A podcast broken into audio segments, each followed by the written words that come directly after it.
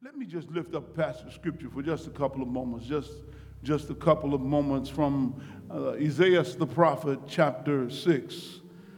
The prophet, chapter six. There in the sixth chapter, you probably read it all at some point in your life, but allow me to pick up at verse six, seven, and eight.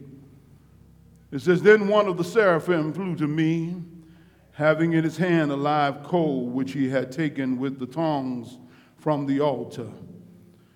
And he touched my mouth with it and said, 'Behold, this has touched your lips. Your iniquity is taken away, and your sin purged.' Also I heard the voice of the Lord saying, 'Whom shall I send, and who will go for us?' Then I said, 'Here am I. Send me.'" Pray with me. God, we love you. We thank you for the benefit of the Lord Jesus Christ in our lives. Speak to us and speak through me even this day. Let the words of my mouth and the meditation of my heart be acceptable in your sight, O Lord, my strength, my Redeemer. Amen. Amen. For the next few moments, I want to talk from this theme, Here Am I. Here am I. One of the things I've come to realize is that people are not always present where they ought to be, and many times they're where they ought not to be. Matter of fact, many people have found ways to trick others as to where they are. They shut off the G P S locator on their vehicle or on their phone so as to be somewhere other than where they said they were going to be without being caught through modern technology. Not realizing that when they went through the toll booth, when they went down the street, the light caught their license plate, the toll booth caught the number that they were with, and someone knew exactly where they were, even though they were not present where they should have been. Many times, people are always looking for ways to be other than. It's amazing when someone decides that they will do just what is asked of them. When they reach the challenge, when they hear that there's something that needs to be done, and they step up to the plate and get it done. I don't know about you, but today's society is much different than the one of my youth. I can remember Kennedy asking after his inauguration and challenging the nation with the words, "Ask not what your country can do for you, but ask what you can do for your country." In a way, he was challenging the nation to say, there is more and you can be better than you are today. And the question you ought to be asking yourself is not where my blessing's coming from, but how can I be a blessing?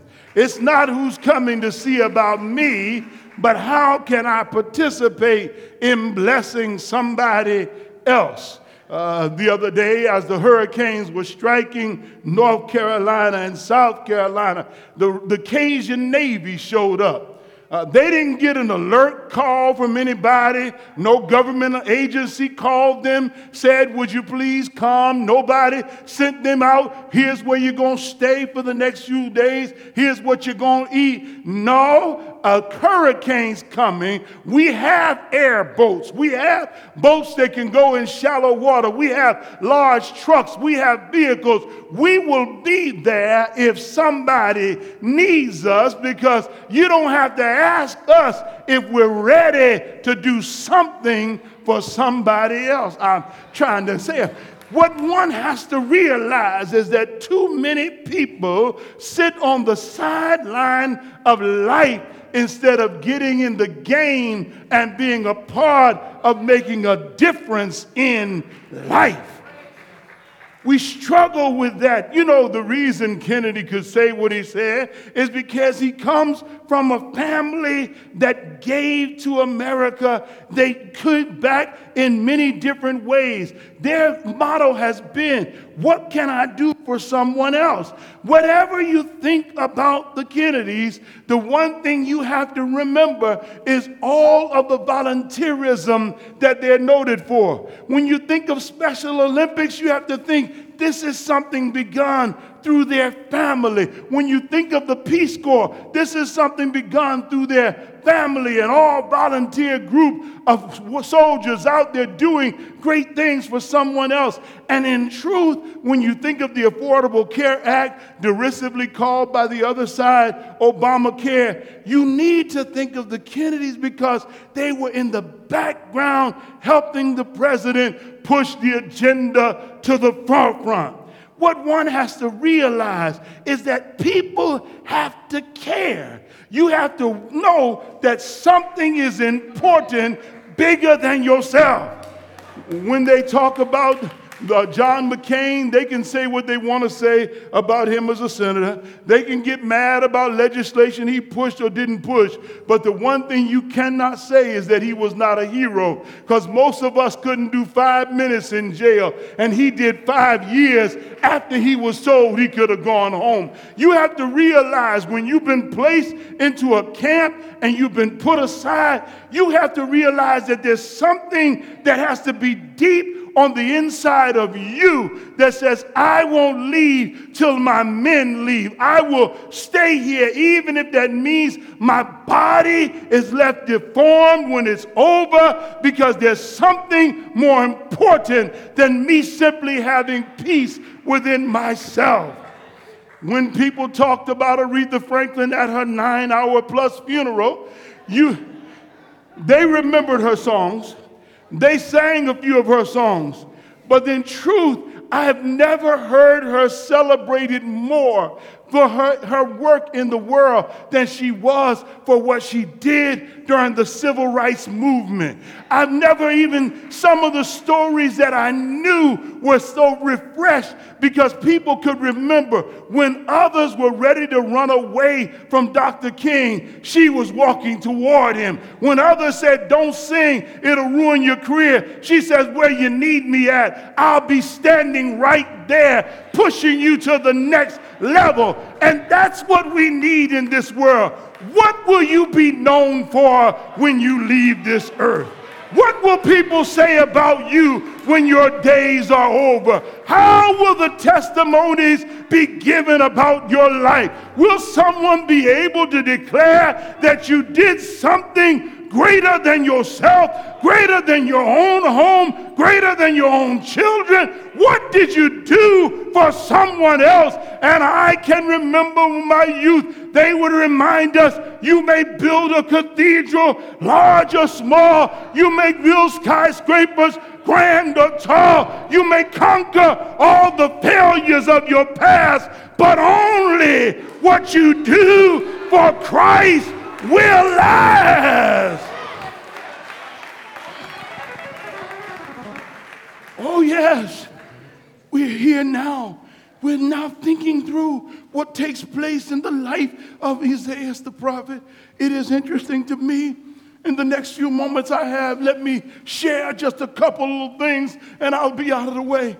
It's interesting if you read the text closely. He is in the midst of a vision. He has a vision. The vision speaks to him. He sees God in a whole new way. He sees God with angels and seraphim and cherubim. He's in the midst of a vision. He sees angels flying around him. He hears them singing around him, holy, holy, holy. They, they pause and do it again, holy, holy, holy.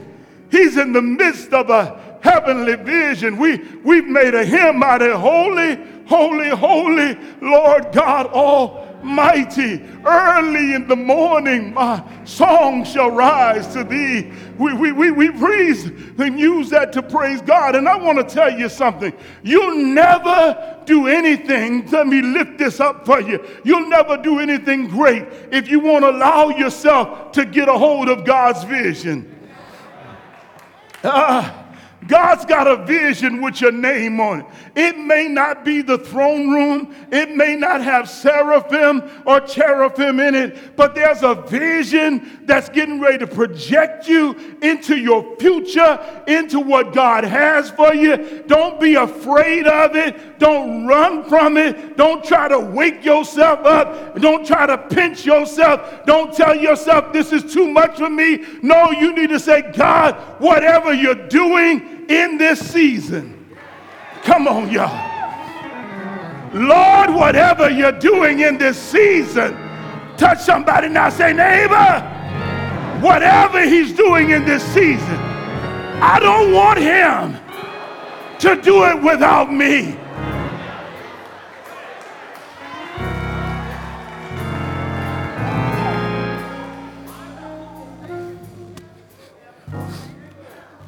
I need to have a vision of what God wants to do.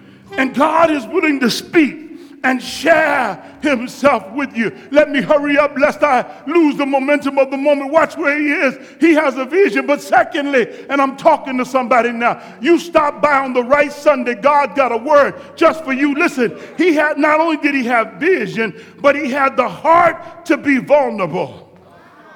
Oh, Sharabokosata. You need to realize that there's sometimes where you can get the vision. You can see what God's doing, but you ain't ready yet. You may think you all that, but you ain't. You need to be vulnerable, Reverend. What you talking about? Where's the vulnerability in the text? Come on back to the scripture. The Bible says that before he could do anything, that the Bible says God wanted to show him some stuff before he ever got to the next level. Verse six says, one of the seraphim flew to me, having in his hand a live coal, which he had taken from the tongs, from the altar, and he touched my mouth with it. Behold, this has touched your lips. Your iniquity is taken away, and your sin is, wait a minute, brother. Sometimes God has to get me in a position where I'm ready to serve him. Even though I'm in a spirit, look, if he wasn't a good man, he wouldn't have had the vision. If he wasn't God's man, he wouldn't have had the vision. If God didn't intend to use him, he would not have had the vision. If God wasn't about to do a miracle in his life, he wouldn't have had a vision. You need to realize just because God is purifying and purging and bringing you into another place, just because it may be painful on the pilgrimage as you're going through to get from the place you are to where he wants you to be, it is not because you done something wrong. It's because you've done something right that put you in a position where he says, I want to use you. Stop getting down on yourself thinking God's always punishing you. Sometimes the Lord is not punishing you. He's preparing you. He's preparing you for what's about to be next. Let me preach in here. Not only, thank you now, Not only did he have vision, not only did he have to make himself vulnerable, but even after he goes through his purging moment, God says, then looks at him and says, I want to ask you a question. He said, I need to know who will go for us and who will we send? Preach, Watts.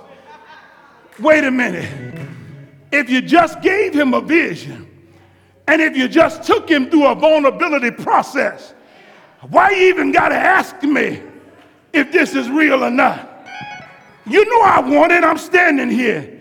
Yeah, I know you say you want it, but before I just abruptly take you out and take your choice from you, I'm going to give you one more chance to say no to me, because this ain't going to be easy. So before you say yes, before you say, Lord, I'll say yes, yes, yes, before you get happy, I need you to know you're going to go to a people that ain't going to hear. You're going to speak and they ain't going to listen. You're going to preach and they ain't going to pay you no attention. Before you get excited, I need to know you can handle the messiness that comes with ministry. Before you get excited, I need to know you can handle the trial that goes with serving the Lord. Every deacon and deaconess in this church knows that there's some times in your ministry life where you go through stuff, where people talk about you, where you cry, where your own family gets neglected, where you lose your sleep, where you worry about the church, where you worry about the next move. If you can't handle it, don't answer the next question, because you have to be able to volunteer for this thing. You're not forced to. It's a volunteer thing. You have to say, Lord, I'll go willingly. Use me willingly. Have your way willingly. My will belongs to you. Come on, give God a praise.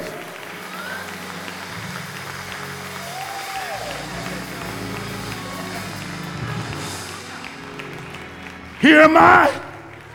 Send me.